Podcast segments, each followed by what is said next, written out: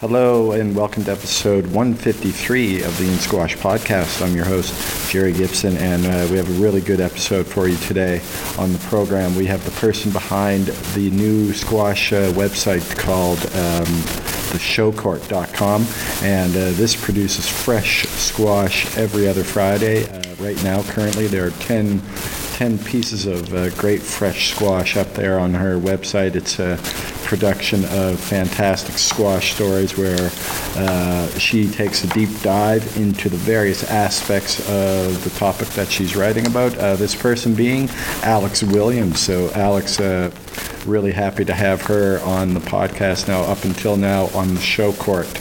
Um, she's had uh, uh, the likes of Jonathan Power. She's written about uh, Jonathan and Diego Elias, uh, and most recently Rachel Grinham. And there's even a little uh, story about yours truly up there and this podcast, and it was fantastic uh, to go through that uh, with her. Really had a good time with that, and this uh, episode is fantastic as well.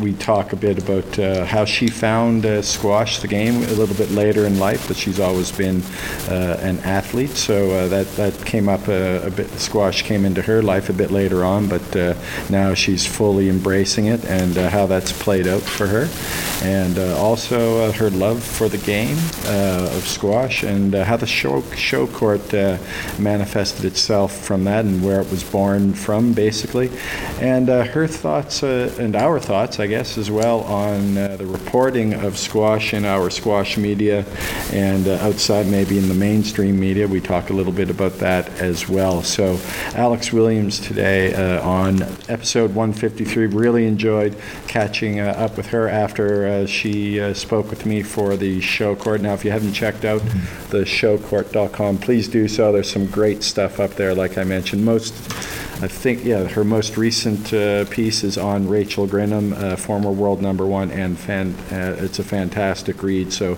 please take a look at that. Now, uh, before we get into episode 153, I just want to uh, talk to you about our sponsor, Active Scout. Um, they are working away on building. Uh, uh, on a build that will help a new build on their website that will help clubs grow and expand their membership base. In the next few weeks, hopefully soon, we will have uh, the founder of Active Scout, Rob Eberhart, on our podcast, and he'll tell us about his thoughts on how clubs can retain and build upon their membership. This is going to be critical now. Uh, clubs are opening up all over the place, so he'll have something to uh, say about that and how we can move forward. I'm excited to download uh, the Active Scout app and review it for you at that time and see how the app simplifies the membership onboarding process. So, You've heard me talk about the app prior to each of my podcasts, but hold off on downloading uh, anything until I give you the full tour and exclusive review, and I'm assuming that will uh, happen in a couple of weeks when we have Rob on uh, the podcast. Now, here and only here on the In Squash podcast will that happen, so stay tuned. Now, if you're looking for more information about Active Scout, feel free to visit their website at www.activescout.com. That is Active Scout without the E. Now let's get into uh, episode 153. Really enjoyed uh, catching up with Alex Williams of the showcourt.com. there we go. Okay. Yeah. Yeah. So you're you're still in Victoria? There? Yeah, still in Victoria. Yeah. Yeah, it must be nice uh, there. Yeah, it's beautiful. It's like 20 degrees. It's mm. just the sun is shining every day. I it's perfect. It's it's always really nice. Yeah, so yeah. it's beautiful right now. Definitely. Yeah, definitely. it reminds me of. I mean, I've been there a few times, but it sort of reminds me of my hometown a little bit of Halifax. It's right oh, on, yeah, the, yeah. on the coast, and the although it's not as uh, nice for as long, uh, the summers are tend to be shorter in Halifax, but they're they're still. Uh, I mean, it's an amazing time uh, to be there. Yeah. So. I hear that a lot. Victoria and Halifax are quite similar in the summer. Mm. Yeah, they are. And Halifax is kind of a quaint little city yeah. in its own way, and and uh, of course Victoria is, you know, absolutely beautiful. So. Uh, yeah. yeah. we're lucky. I'm lucky to have grown up here. Oh, uh, oh, okay. Yeah, so I was born and raised here. Yeah. All right. Um, and my whole family's still here, so it's like perfect because we come back as much as we, you know, we come back four times a year. Right. Um, good visit. So it's like we have the best. Uh, we have a good setup. Let's let's put it that way. We got a good setup. Yeah. No doubt. No doubt. Yeah, Calgary is fantastic. It's the you know it's sort of like. Uh, you know, Calgary is uh, unique in its own way. I think in Canada, it's got this own its, its own vibe. You know, there are a few cities like that. Like I think Montreal is like that. Calgary. Yeah. Uh, even uh, almost, further east, St. John's, Newfoundland is quite unique in its own way too. So. Yeah, like its own personality almost. Yeah. Uh, yeah. And when you're there, you kind of can't help but adopt the personality. Yeah. So uh, yeah, Calgary's definitely like that, but which is why it's nice to come back to Victoria. Back to your roots. Back to my roots. Mm-hmm. Um, so, uh, how did you start your squash in uh, Victoria? Is that where you, did you pick up no. the game in Victoria? No, so I so I grew up in Victoria, and I grew up um, playing a lot of competitive sports. Most of the sports I played, well, I played fastball predominantly. So fastball. like the oh, cool. yeah, yeah, fastball, yeah. yeah. So I played. You know, the west coast of Canada is big into baseball. Like their baseball mm. town kind of all up and down the coast. All the so slow pitch league. I was lucky to play high level competitive fastball. Yeah. Um, and then I kind of gave up competitive sports uh, kind of when I turned like maybe 22 or 23. Mm-hmm. Um, so I actually didn't start playing squash till I was about 34. It was the first time right. I picked up. So I'm a late bloomer to squash. Uh, so I had had three kids in four years and I have uh, a reasonably successful digital marketing and publishing firm. So I had all these like amazing things going, overwhelmed with that brand new baby syndrome. So yeah. my husband was like, I think you need a hobby. He's like, yeah, I think yeah. you need to do something. And I was like, okay. So I had a girlfriend who played in the lady Monday morning lady squash class. This is in said, well, uh, Calgary, right? In Calgary, yeah. Yeah, so at the Winter Club. So I mm-hmm. decided mm-hmm. to join the Monday morning beginner lady squash club um, or class, and it was just like I, you know, some people talk about the squash bug. You get bitten by the bug. Like it was almost instant for me. Wow. Um, yeah. Like I just loved it right, right from my first class. I absolutely loved it. Wow. Yeah, that, that was at the win- the Calgary Winter Club. Yeah, the Calgary think, uh, Winter Club. Who was it? Alex who who's the pro there? Uh, when I it was an older fella. Um, yeah, so Glenn has been the pro for about the last seven years. Okay. Um, I don't. I can't remember. I don't know the history as well. I'm not as well versed in the history. Arthur Hough, um, I think his name was, or something like that. H O U G H Hough. Um, that would that, that dates way back. Way back in the day. way back in the day. Yeah, yeah um, yeah, so we had this great group of women who uh, play squash at the Calgary Winter Club.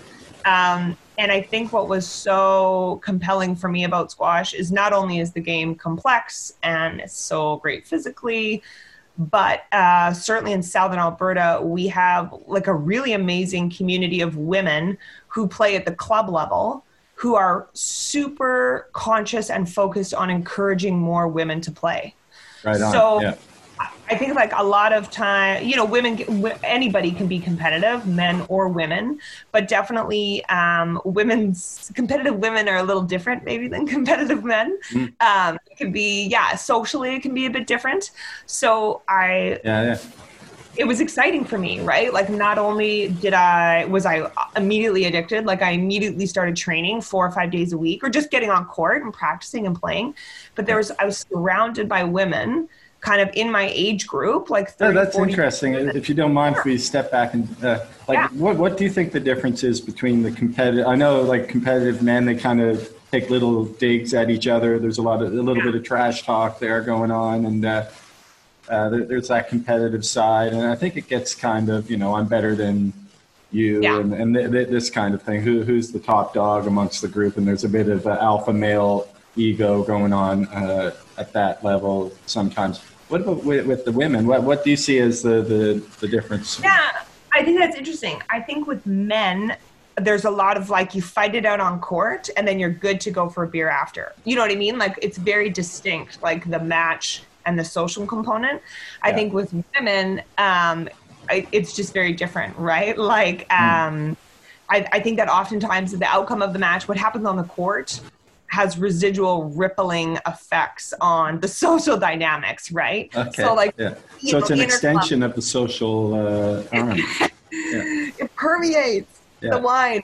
So okay. like interclub, which would be obviously when you know your clubs play each other, is just a really great example, right? Like guys will tell you, "Oh, I can't stand playing that guy. Like I can't stand him. We have such a great time after, but I yeah. can't stand playing that guy." Whereas with women, you know, my experience in, with women in general in competitive sports is they tend to ice each other out a little bit more. You know, if they didn't, if you didn't have a good time on court, you're not going to have a good time having a glass right, of wine right. after. Yeah.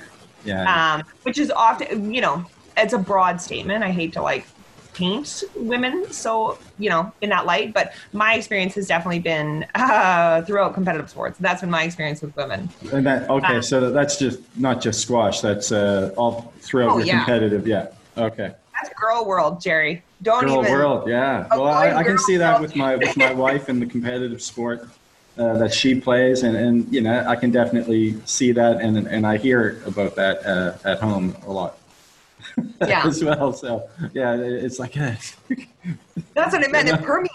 Yeah, like yeah. it's like girls, we don't stop. Women, we don't. You know, we let it. Maybe we let it fester too long. Maybe we care too much, Jerry. Maybe, maybe we care maybe, too much. But it is what it is, and uh, yeah, that's. I mean, it's all good though. We, we get you know more people playing squash that way, and more ladies playing, and you get out of it what you you know what you want, right? So yeah, definitely.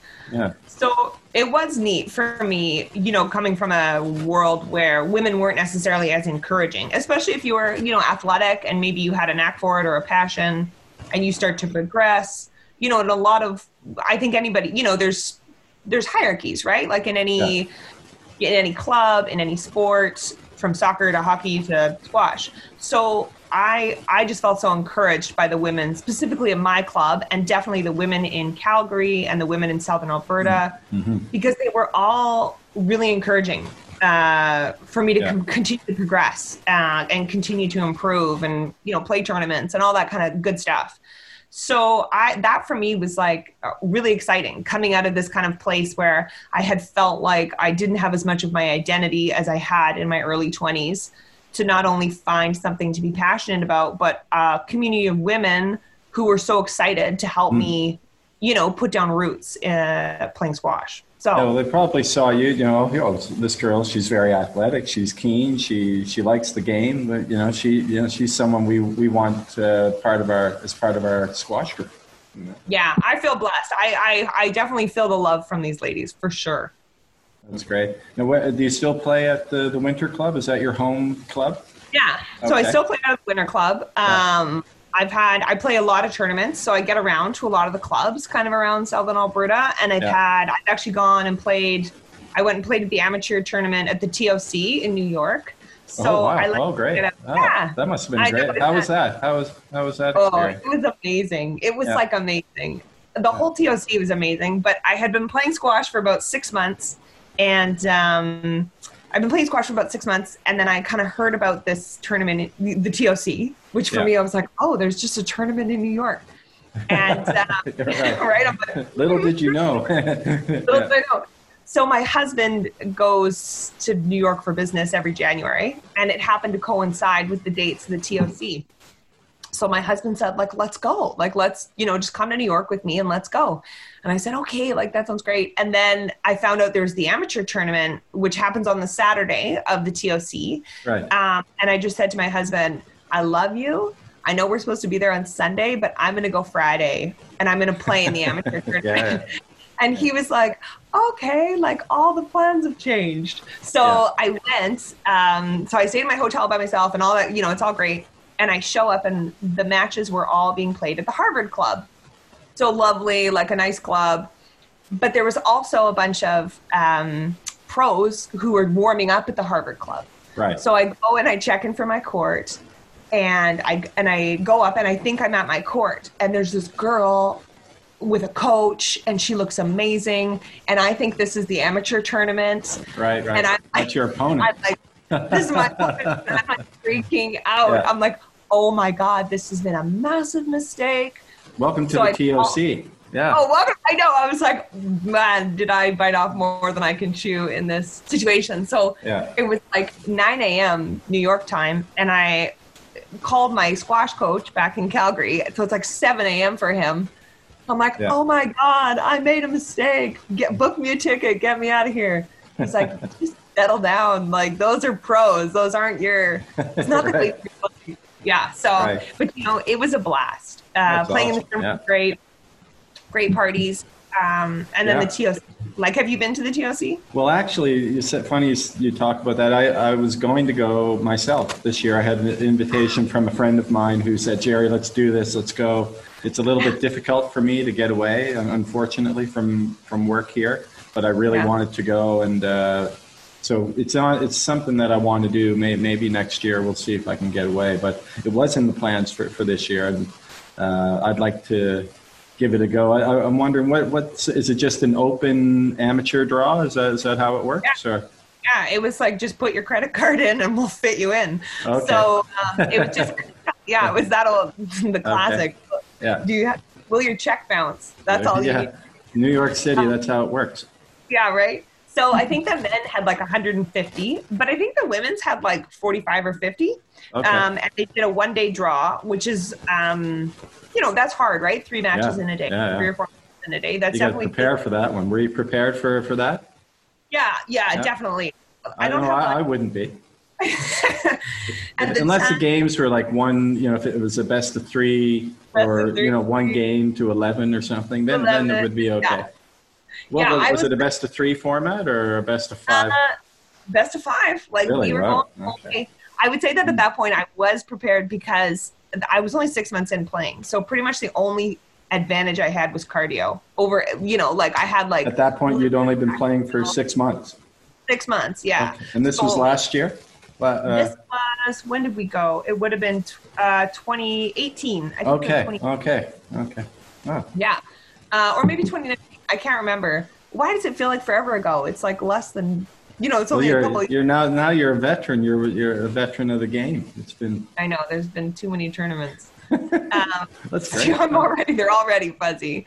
Yeah. So that was amazing. And then so my husband yeah. came, joined me, and then we watched the quarters and the semis. And is he? Um, uh, he must be a squash player as well, is he? Uh, never. He does not play any squash. He really? does not okay. play any okay. racket sport. Okay. So we went. He's just keen. Like he was just keen that I was so keen. Right. Um, so we go and like, you know, the quality of the play for someone so new to the sport, it was amazing. Like for both my husband and I, obviously were supremely impressed, and I think it had a huge impact on me and a huge impact on him, and he kind of understood my commitment better. Because at this point, like I had a five-year-old, a three-year-old, and a one-year-old, right? So. Right. Uh, and I have a business. Um, so to ask my family to make sacrifices so I could go play squash. You know, it's a big deal, right? Yeah. Um, yeah. So he kind of under after the TOC, I would say he he got it. He definitely got it after that. Yeah. Oh no doubt. I mean that that's the the one of the I mean one of the biggest events on the in in professional squash, uh, if not the biggest. I mean you've got the World Championship and that dates. I mean that that that tournament. You know we'll talk about Jonathan a little bit later, Jonathan Power, but that I think it was in 1996. That was his breakthrough win yeah. the tournament yeah. of champions. I remember that like like it was yesterday.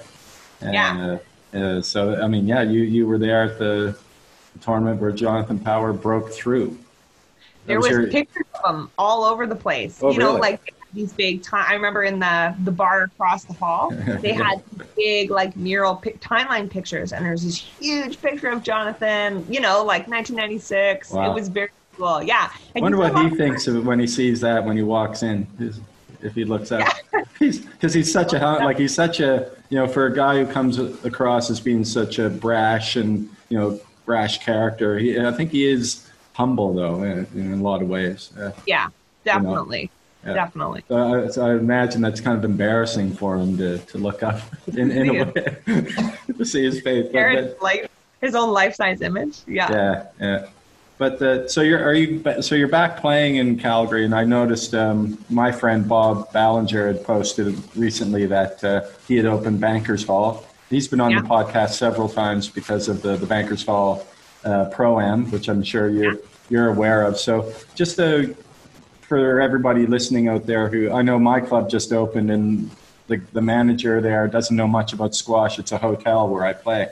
So uh, I'm just trying to feed them as much information about COVID uh, regulations and how we can uh, sort of, you know, what we can do as players to play and stuff like that. But um, what, are, what, what about at your club? What sort of generally, what, what kind of uh, regulations do they have in place for the players and in yeah. terms of just getting on court? And- so with squash, it used to be um, definitely we have seven courts and a doubles court. So we have a lot of courts at our club. It's a private facility. Um, yeah. so you really used to be able to kind of most 80% of the time you could wander down there and probably get a court. Or you might wait you know 20 minutes for a court. So it was pretty casual pretty come and go. Uh, so now you have to book your everybody has to book your court in advance. Yeah. um, day, day in advance or I think you can book the same day if okay. there's availability. I think you can book the same day. Um, so you book your court in advance. You show up. You have to give it. You can only be there 15 minutes before your booking. Is the earliest right. you can arrive. Hmm. You have to check in with the pro. I'm pretty sure the pros are cleaning, um, like disinfecting the door handles, and I like to picture them like scrubbing the walls yeah, by hand. Yeah that's happening down there in squash. Who, who's the pro again? Yeah, the the head pro. Well, Glenn Stark is the head pro. Okay, right, right, yeah. Yeah, Glenn. Shout and out to Glenn. Shout out to Glenn. Hey, Glenn. my buddy Glenn. Um, so yeah, so they're wiping down the courts and doing the door handles, that kind of thing. You check in with the pro. You go to your court. You have a 75 minute booking and then you have to leave right away. So there's no access to showers. There's no change room. I think there's a change room if you just need to quickly, you know, change into out of your gym strip. Right. Um, but yeah, like it's pretty in and out. You have to check in at the front desk before you can even get to your squash court. Right. Um, so it's definitely different than our culture was before, which was very communal. You know, you yeah. roll in. But yeah, you, you, have your friends watching you play, yeah. and you have a beer. I'm not sure if your club allows you to have beers next to the court, but uh, you know, my they old club back. Sorry, they got they got wise to us having they beers. Got, at the yeah, courts, got, yeah, yeah. Caught on to us. In my club back in Hell, the old club, we at the bar was like right next to the glass back wall there, so the hooligans always uh, shouting at you while you were playing. See, that's which is Bob entertaining. yeah, right. yeah. Like Bob Ballinger. that's Vegas, his life. He's got a good setup there. Like he's yeah. got two courts right by his bar. Like I love yeah. going to visit Bob. Yeah, yeah. yeah. That, that's a Netflix series in and of itself, right there. You can set it up. Bob's Court. Bob's Court. Bob's Court. Yeah. So it's not that. Bad. I mean, it's regimented for sure, and everyone's being cautious. And then you are allowed to, you get to identify your own kind of pod of people that you play with. Yeah. So yeah. I know some people, some courts, you can only play with family. You know, there's some different regulations, but at our club, they're letting us choose the people that we play with, um, and it's kind of up to your own discretion if you're comfortable right. playing with whoever you're playing with. Okay. Um, yeah. So yeah. it's not, it's not too that bad. That seems fairly, you know, doable and and uh, you know feasible for for everybody. I, I think. Yeah, I remember last time we talked, Squash Canada had just released their like yeah, COVID guidelines. Um, yeah. they were they felt um, overwhelming, like as a club yeah. player. Erring on the know, side of caution. Mm. Very much so. You know, they recommended changing your grip between every two balls on like, the court. yeah, like multiple balls on the court, and I'm like, isn't that a tripping hazard? You know, all this kind of stuff. So um, we really didn't know what to expect. Uh, we really didn't know what to expect. But, I, I guess at right the end of the day, like uh, the pros there and the management there, they, they, they, they come up, they, they decide what they think is best yeah. and, uh, and then yeah. go from there. Uh, yeah, and I think yeah. it's fair. What they put forward, I think it's fair. That's good. That's good. So, uh, so Calgary been great to you, and you've been able to access those. Uh, now, now for everyone who's listening, uh, Alex has the new uh, uh, the show court squash stories website where she feeds squash feeds a squash every other Friday, right? Every Fresh other Friday. squash every other Friday. Is that right? Fresh squash every other Friday. I think it's every second Friday, but uh, I, that's really other. Yeah. yeah. but yeah. Uh, so where um, I guess did you get this idea just from being exposed to a lot of you know just a lot of great squash there in Calgary because there there is a lot. It just seems like throughout the year there's even uh, like pro events going on all the time there, women's, men's, pro ams, stuff like yeah. that. So I guess uh, did that sort of uh, is it born out of that out of that context, or I guess you have a writing background as well, don't you? Yeah, I've spent 10 years as a, the editor of a magazine. So that, you know, has given me a really strong foundation of writing and what people want to read. And, um, but my background in writing has never been what I've been passionate about. You know, you write what you're, you know, essentially paid to write about. Yeah. Um, so in Calgary, uh, or I guess I should say, I'm, I'm an avid sports fan in general. I love watching sports. I love consuming sports stories. Mm. Um, so the show court was almost inspired by, you know, we're seeing so many amazing sports media put out there documentaries, uh, yeah. journalism, even po- uh, podcasts, obviously. Like there's some incredible sports media being put out there right now.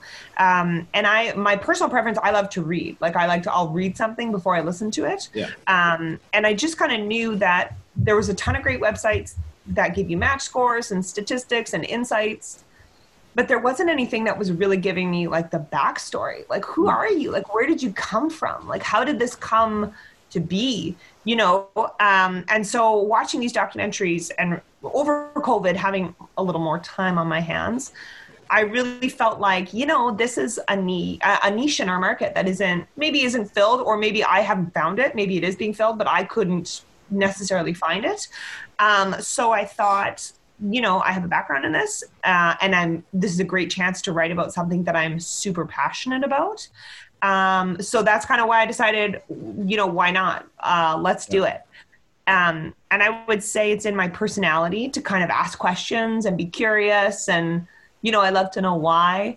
Um, so it really, you know, What do you think that? Yeah. So it really felt natural for me. It really. Well, you and I are in the same boat. I mean, that, that's kind of where I came from with mine because, uh, like I said, when you uh, when we when you interviewed me for the, I think it was the fifth story on your show, yeah. First, fifth one. Yeah, uh, it was an awesome experience, and uh, basically that's the same reason I started my podcast is because there were a few podcasts out there, but none that were updated regularly, like every week. You know, these yeah. are the ones that I like to listen to, and and also, uh, like you said, just to flesh out a bit more uh, content and provide, uh, get that out there for, for people to, li- to, listen to, and also to feed my own passion uh, uh, yes. for the game and for sport, like you. So yeah, we, I think we're pretty much the, you know, I'm, I'm the podcast version of you. Exactly, and you know, in when we chatted last time, what something you said that really resonated me was that you know you know in its own way your podcast is a way that you remain competitive because you're not playing as competitively maybe as you have in the past. Yeah. Um, and i certainly think that i'm naturally competitive with my own self for sure. Like why else would i have had you know run a full-time business and had three kids in four years? Yeah that's amazing. So i could say i did it. No other reason. Like so short-sighted but here we are. Yeah. too late now. Yeah, you know but I'm competitive with myself. And so when you said that, that resonated with me so much because for me, that is part of the show court. You know, like, can I do it? You know, I don't know a ton, but I think what I feel like is kind of interesting about my position is because it's only been a couple years playing squash. I feel like I come at it with kind of a fresh perspective and fresh eyes, right? Like I don't know how it's always been done maybe there maybe this is the right way but maybe it's not the right way. Or like i don't know this story. Maybe this everyone else has known this but they've forgotten about this amazing player who had this amazing start. Yeah. um, so for me i think that maybe what's exciting to me is i get to look at issues with fresh eyes. I get to talk to f- players with a fresh perspective and kind of an excitement. And you know a little bit of my naivete might you know actually work yeah. for me in the long run um, but i know it's been really exciting and i'm like shocked at how well received it's been. Oh, you know I, I, mean you said it earlier. There i don't i don't think there is there might be one or two occasions where they do have deeper insight into the game where they have some i think squash psa puts out some decent material yeah, in, the, in the, way by way of video. There, there's not a lot of writing there, but uh, you know their documentaries or squash skills. Sometimes they put out some really good things, like the uh, the Bronx Tale story yeah, that, that they had. Awesome. That was awesome, and um, but in terms of something regular in writing, uh, I don't think it's it's out there. So this is really it's really awesome what you're doing. Now your first uh, yeah, your, your first story was the JP story, right? Yeah, my That's a, that was an awesome jumping off point. Uh, I didn't have the guts to go that that way, uh, and I probably didn't have the uh, the platform either. But uh, obviously, you had a bit of a, a contact as, as, it turned out, and uh, and you have the, the, the background. But uh, tell us about how that all played out. The the J the first story with the with JP, and what was that experience like? I mean, for me. I was just, he's such a hero. I'm older than him, and I've played him a couple times in the past. Yeah uh, as a junior. But uh, it would have been just like, no way, I can't. In, uh, there's no way I can interview like him and you know JP. My first interview, it's like yeah, yeah. I've got to build up to, to that. You know, I've got to build. But uh, with you, uh, I think you know, not knowing, may, maybe you knew of him and didn't have this, didn't revere him in the same way that maybe I I did. It, might have been an easier kind of uh, way to get to as a jumping off point and a perfect yeah. one. yeah, yeah. you know, I definitely didn't have, you know, not growing up watching him play, I didn't look at him in that sense with that sense of awe and wonder. I wasn't as intimidated, right? Uh, yeah. Which is again my personality. I'm just like, well, here we go. Yeah. But um, so my squash coach in Calgary is uh, like an amazing coach, an amazing player named Ian Power, yeah. um, and Jonathan is Ian's brother. Yeah. So Ian and I spend hours and hours talking about squash, and we have these like amazing squash conversations. You know, he's a very dear friend to my husband and I. And so I was kind of, you know, him and I have gone back and forth about all these great ideas. And kind of when I said I wanted to go maybe move in the editorial direction, he like threw it in my lap. He's like, well, let's call Jonathan. And I'm like, whoa. like, he's like, let's do it. Like, why not? And it was right when they were launching Super Squash Saturday. So right. they kind of were keen. Jonathan isn't always keen to, you know, I think he's, I wouldn't say he's moved on with his life, but like he, he's not keen to like. Yeah, he's not out in the public uh, that much. Yeah. He hasn't, uh, you know, despite all the, he's doing some amazing work with Diego, yeah. right? I mean. I mean, this guy's like the, you know, future world number one world champion and, and he's just sort of in the background and yes yeah you get you barely even get a picture of them together. Um, so Ian, so generous, he's like, let's call him. I'll call him. Let's set it up. And I was like, sure. Obviously, of yeah. course, 100%. So he gets on the phone with Jonathan. And now I, I'd met Jonathan maybe once or twice socially with Ian. So I felt like I had a bit of a rapport with him. So I felt maybe a little bit more comfortable. But um, so he gets on the phone with Jonathan, and then all of a sudden he's like, "Well, why not Diego too?" He's like, "Do you want to do Diego too?" Like they're together, and I'm like, yeah. "Do I want to do?" Diego? yes, I want to do Diego too. Like yeah. it was kind of um, death, like sink death by firing squad. Like it was like, here we go. Like yeah. you are, you know. It was a put your money where your mouth is kind of moment, right? Mm-hmm. Like yeah, yeah. you're doing that. You said you're doing it, so you're doing it. Um, so we get on this Zoom call um, and it was, I mean, Jonathan is like, um, this sounds really funny, but in a weird way, I feel like Jonathan and I are actually similar, like, could actually be quite similar in personality. He's incredibly, to talk to him, he's incredibly intelligent. He has so many interesting things to say, but he's really not afraid to question things, right? Like, no, he's really yeah. not afraid to, um, you know, ask why something is the way it is. Like why yeah. is it this way? Why do we have to do it this way? Has yeah, anybody he's definitely always been sort of i wouldn't say anti-establishment but sort of you know definitely you know willing to question things that we take for granted that may not may or may not be good for whatever it is that yeah. he's questioning yeah. Yeah you know he's he's definitely um uninhibited. So i had kind of come up with some questions um and they were I had thought they would just be like good, solid, not softballs, but good, solid questions to kind of yeah. get a dialogue going. Yeah. And like he just teed off on my, like, I don't know, he maybe had an extra cup of coffee or like he was happy to talk to someone besides Diego. But yeah, it was Diego sitting together on a couch. Perfect storm. Oh, it was a perfect storm. Mm. So like I'm talking to Jonathan and he's just teeing off about stuff. He's talking about private clubs and like he's talking about all the stuff that's wrong with the world. like yeah. he's Like, well, he was definitely know, he grew up in the game. He did not come from the private club uh, background, so he came from the military uh, uh, background uh, with his dad, and uh, yeah. yeah. he was right out of the blocks. He was not. He was definitely uh, wouldn't say like I said, not anti-establishment, but you know, yeah. yeah. He definitely doesn't owe that um, traditional squash upbringing. He doesn't like owe that, you know, world no. any favor, right? Mm. It's not where he came from. Um, and I think that allows him a really great perspective, a really healthy perspective of the sport. Mm. Um, and I think that, you know, you always want to look at things objectively in order for them to grow. Mm-hmm. So Jonathan, like, you know, he was definitely hilarious, but I'm talking to him and on the Zoom call, he's like half the time watching TV and all of a sudden he just pipes in and like like kind of like you know, like when I, I, remember just when I was speaking to him as well, there was a lot, you know, like like you said, there was a lot of angst in there too. It was like he, he got so yeah. into it, you know, it, it, it was amazing. Yeah. He definitely cares. Like yeah. he loves it. He loves it and he cares. And like I think he wants to make it better. He wants to see it grow and he wants to see it improve.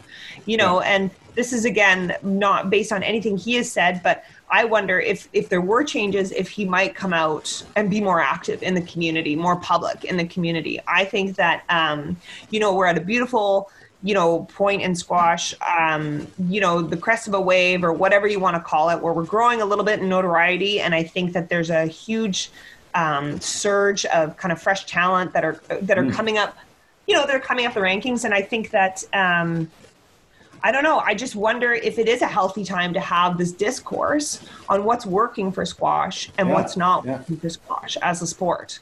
Yeah, I had this I had this conversation with someone a while ago. It's like squash. You know, we we don't get the mainstream media, and with mainstream media, I think you get a lot more uh, sort of uh, objectivity because uh, you get people who will critique sports mm-hmm. that they love, right? The. You know, you get a basketball uh, pundit who will critique what's going on in the sport. And everyone sort of run goes with it right? Okay but in squash it seems like if you critique something you gotta you're like walking on eggshells a lot you know oh, it's, yeah.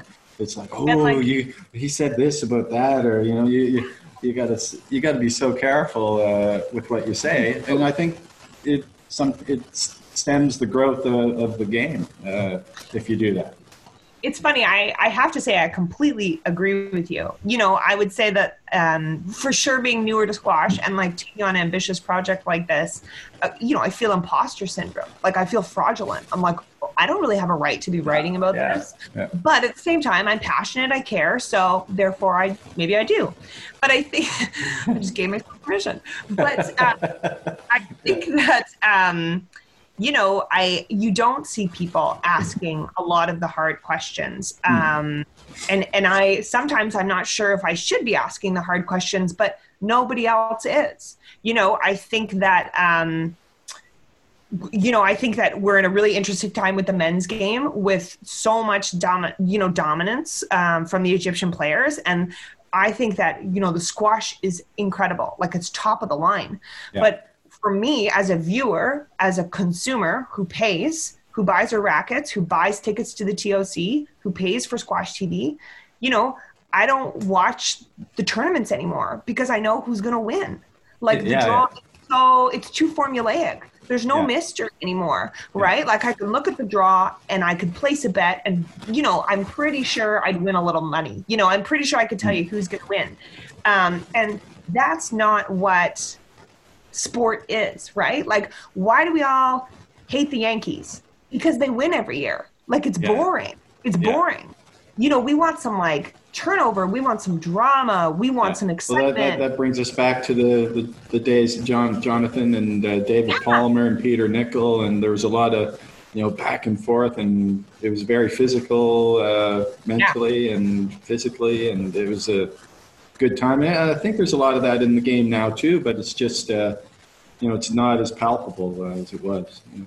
Yeah, it's not as palpable, and I, you know, again, don't get me wrong. The quality of play is unquestionable. Like, there's oh, no yeah. doubt that the quality of play is high, high, high end. Yeah. But as a consumer, a viewer, a fan, am I as engaged? Not necessarily. Mm. You know, like my first couple years watching, I would take those that time out at night and watch on squash TV, watch the finals. My husband and I would watch on the big TV, but we're not doing that anymore because we feel like we've seen these matches. Like, haven't yeah. we? Didn't we just see this match like six weeks ago? So well, I that's think what that, I, what I miss too. I mean, you whenever you'd watch a like a final, like like a TOC final back in 2000 or whenever it was, it could be Thierry Lincou, it could be John White, it could be Jonathan, uh, any one of these guys on the court. You never knew what was going to happen. Yeah. Right? It was like, uh, is David Palmer going to go crazy? Uh, is he going to, you know, yeah. you know, push Jonathan through the wall, or is you know Peter going to, uh, you know, what's going to happen here and there? But now we get what we get is great, great squash, the highest yeah. level. I mean, I love uh, these guys. I like all the. I mean, they're they're all oh. so good, but yeah. that added uh, element to the sport is, yeah. it's not there like it used to be. Yeah. yeah, yeah. So I mean, I but you don't you don't hear a lot of people saying that. Maybe you do. I don't. Yeah. Um, I don't hear people saying like the squash is amazing, but as a product, you know, the yeah. PSA produces a professional product. As a yeah. product, is it as engaging as it was before, or it will be in the future? It's a tricky um, one, isn't it? I mean, how are they oh, going to yeah. overcome that? Uh, I guess it's just wait and see what happens in America. Uh, in, in North America, there seems to be they seem to be making inroads in terms of you know the quality of players coming out mm-hmm. country. Uh, uh, the juniors are quite good, but Egypt just keeps rolling them, rolling them out, producing them out. Yeah. You know, they have such a great development program, national development program in Egypt. Like yeah. they've got it down to a science. Um, yeah, yeah. And I wrote a piece on the show court. Oh, good. Um, is that this is this is a new one? New yeah, one new coming? one. Okay. A little bit about um, development programs, and so it's going to be part of a kind of a four or five piece series about squash's lack of development program, you know, and how it's kind of hindering, you know, those mid-ranked to lower ranked players, right? So we're yeah. not seeing, I, th- I just feel like there's so many great PSAs that come through Calgary and they're kind of those, they're the challenger tour PSAs yeah. and you meet these amazing players and you get to talk to these players, you know, you get to like sit down and have a beer with them. How about right? Danielle Letourneau? Danielle Letourneau. She, she's uh, she's uh, coming up on the podcast next. I interviewed oh. her uh, just a few days ago. So PSA mm-hmm. Challenger Tour Player of the Year. Yeah, she's yeah. amazing. Our hometown girl. Yeah. But like Danielle, like I literally, you know, you can talk. To, I can talk to Danielle. I can talk to these pros, um, which is what's so exciting about that. You know, the sport. But I think that like when I go to Bob's tournament and I talk to the players, when I come to the, you know, the mm. Calgary Winter Club has an amazingly women's PSA Challenger event. Um, I, I talk to them and like it seems to be the same thing in that they leave the junior programs, the U21, the U23, and like it's like the carpet is the rug is pulled out from under them. Like this whole dedicated system of support, training, nutritionists, you know, coaching, court access, you know, um, equal match lineups, like to for match play experience. All that is provided, and then when they graduate from these junior programs, they have no professional. Um, there's no advancement path. Play, you know, like there is in golf or tennis or right. hockey or you know, uh, baseball being the perfect example with the money, yeah, yeah. you know, yeah. and not saying that we need to like spoon feed them, that we need to, you know, pay them all this money, but it's like we are, how can we be surprised when Egypt is doing so well, dominating, because they provide their mid ranked and lower ranked players with so much development support. You know, it's no surprise. Like they are providing those players the support they need to train properly and to improve. Um, and it's for me, it's no wonder that players from around the world are not, you know, it's not that they're not holding their own, but there's just not the surgence of talent from other countries. Yeah. Um, and I think that, like, I mean, I would love to see even like a coordinated tour effort, you know, mm. for these like lower, mid to, no, you know, you go to, your stops are coordinated. All the tournaments line up, so you can just get in a car and drive from you know yeah, yeah. to tour to tour. Like even yeah. that seems to be a bit. There's some hiccups with that. So I think there's like, a lot of room for for improvement. Definitely, the the Challenger series though is kind of you interesting because it's it's, it's like one of those. I think that's uh, what we'd like to see at the pro level, like a, a lot more sort of variation of you know yeah. players and uh, uh, obviously I, haven't seen any of these uh, Challenger Series events, but they just seem like they're quite exciting. And you know, you never really know who's going to show up, who's going to win, and uh, uh, I mean that, that, that's a good thing. But I guess to get to that point, after you you know from juniors, it, it should be something that's more of a structured uh, approach. I yeah. guess is what you're saying. Yeah.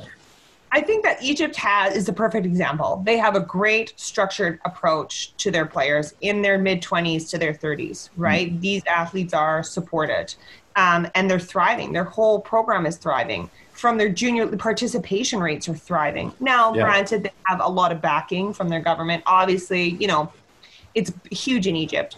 But if you look like there is, they have such a massive groundswell of participation because the future is bright if you're a squash player in Egypt. You're supported. Yeah. You know, you have opportunity.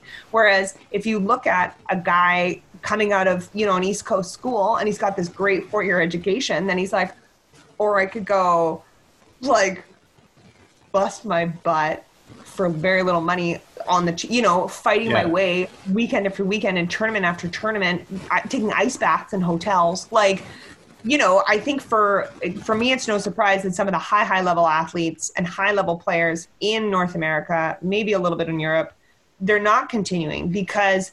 Um, again, it's not our point. The point isn't to make it like a perfect scenario for them, but I think if we show them a little more support, yeah. you know, we might see some of those athletes give it a year or two on the tour, and we might see more variation. Yeah, definitely. Uh, one thing too that I've talked with, I've talked to Steve Wren uh, about it, uh, mm-hmm. talked to uh, Martin Heath about it, is uh, why the fact we haven't had a uh, like a like they do in Europe, in England, and in Holland, in France, they have pro, they have leagues, pro leagues.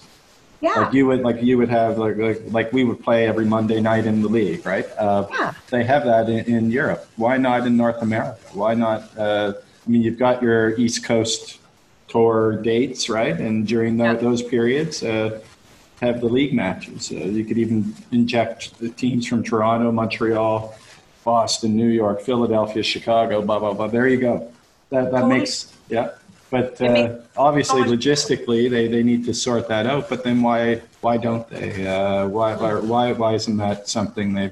I'm sure uh, maybe they are thinking of doing that because they, it seems to be uh, something that they're familiar with and talk to uh, speak yeah. to about. So it's just a matter of logistics. Yeah, I definitely.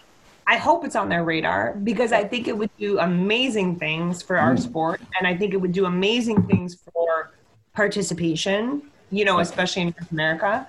Um, yeah. So, anyways, you know, I feel like with the show court, again, my naivete, I yeah. get to ask these questions um, mm. and I don't feel bad about it not knowing the answer. Like, I just don't know. Like, you tell yeah. me, you know, I am happy yeah, to be yeah, happy to be educated, happy to learn what happened in 1972, why the rule is this way. Like, I'm excited to learn the answer. Um, I'm excited to learn as much as I can and then to share it in a compelling and interesting way so that other people want to read about it. That's all. I love the show, Corda, and I loved uh, my experience uh, with you that time, ah, uh, Alex. That was good fun. Uh, yeah. So, in the hopper is the uh, the Egypt, the, the squash junior squash development that's coming up Next? Yeah, so I have a couple. Yeah. Well, have, so I'm trying to do at least two pieces every Friday. Um, okay. But I'm I'm cutting my or every second Friday, but I'm cutting myself some slack because you know life. Inter, as you know, interviews don't always line up. You yeah. know, like life gets in the way. Yeah. Um, so I have a, a, development series, yeah, that I'm working on, um, which just focuses on some solutions for this kind of these mid to lower rank players, like yeah. what we can do to support them. You know, and if people out there have ideas on what that is, you know, head to the website, fill out the form. I'd love to have like an email dialogue with anybody because again, like I don't not only do I not have all the ideas, I definitely don't have all the answers. Um, so I have that in the hopper. I got to interview Rachel uh, Grinham uh, oh, recently. Oh, that's awesome! Yeah, yeah. So that I have. A, she doesn't. She doesn't do a lot of that kind of stuff. So that, that's. I know it was yeah. so great. Yeah. She was so funny, and then Jenny kept popping her head in and okay. out. Like, well, I just had Jenny on the, the other day to do the the Raneem yeah. thing. Yeah. Um, I'm definitely excited about Rachel. Uh, like I look up to Rachel because I think that um, you know, for any woman to, you know, to fight so hard and to be successful for so long and yeah. to just like really and she's say, still going, like, she's still playing. She's still winning. not yeah. only is she still playing, she's still like winning. Yeah. And I'm like, yes, girl. Like, forget what any of them say. Maybe because I also am approaching, you know, I'm in the same age bracket as her. yeah. yeah. 40.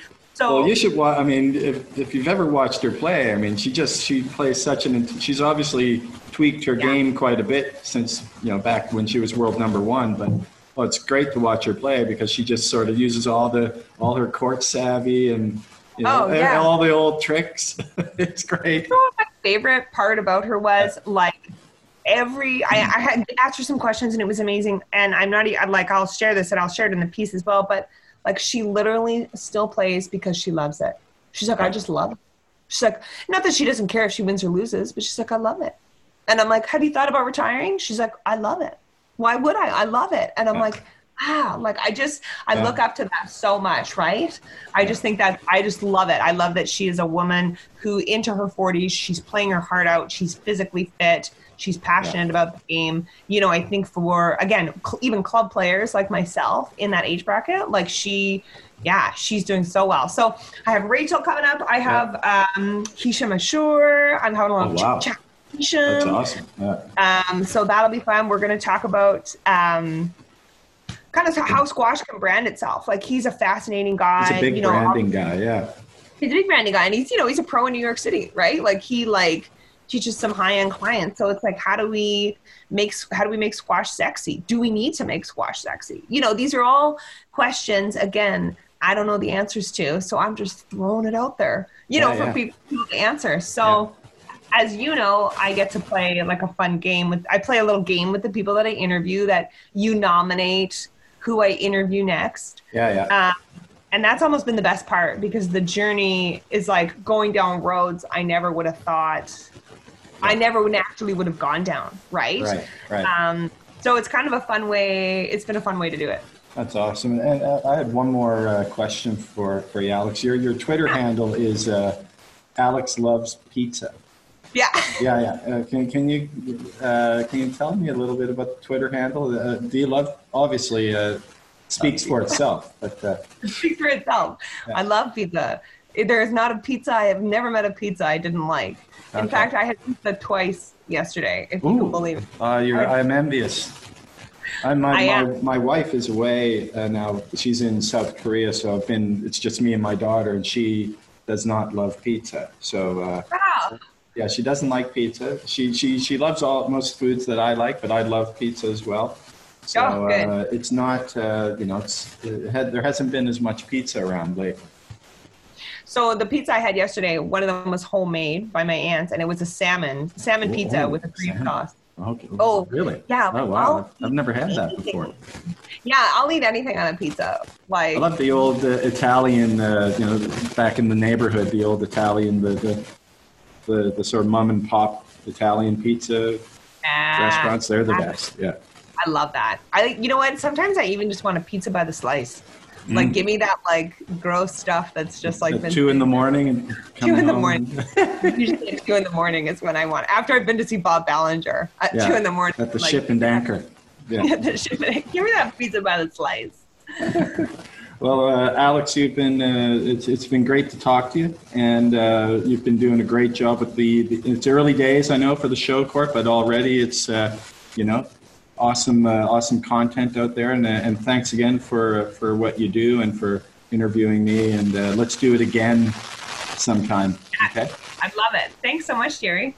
Well, many thanks to Alex for, for her time today. That was fantastic. And again, uh, check out the showcourt.com. It's unlike any uh, squash writing that we've had, I think, up until now. Uh, maybe perhaps Rob Dinerman's uh, writing on the pro uh, doubles tour in the U.S. comes closest. It's quite, I, li- I like his writing style, it's unique. But uh, this is quite a bit different. It takes a deep dive into all the stories, and the writing is unique, creative, descriptive, and it's something that it's uh, quite refreshing. Fresh squash every other Friday. Check out the 10 uh, pieces uh, that are up there right now, and I know that, that there are several more in the pipeline as we speak. So, congratulations to Alex. I really appreciate uh, her for the effort that she's made in producing the showcourt.com. It's fantastic stuff. And everyone, I just want to say thank you to you for listening over the last little while. We've got some excellent episodes upcoming as well. Uh, with any luck, we'll have Marwan El Shorbagy coming on uh, in a few uh, days, so that, that's going to be uh, upcoming as well. We've got uh, a couple of more in the pipeline too, so stay tuned for those.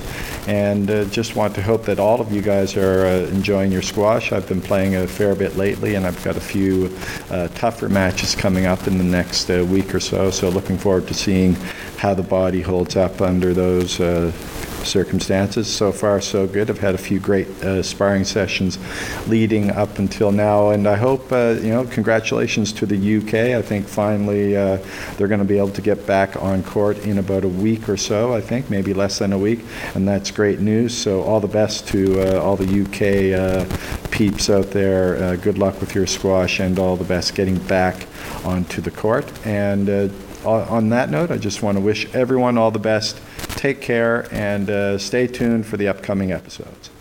Goodbye now.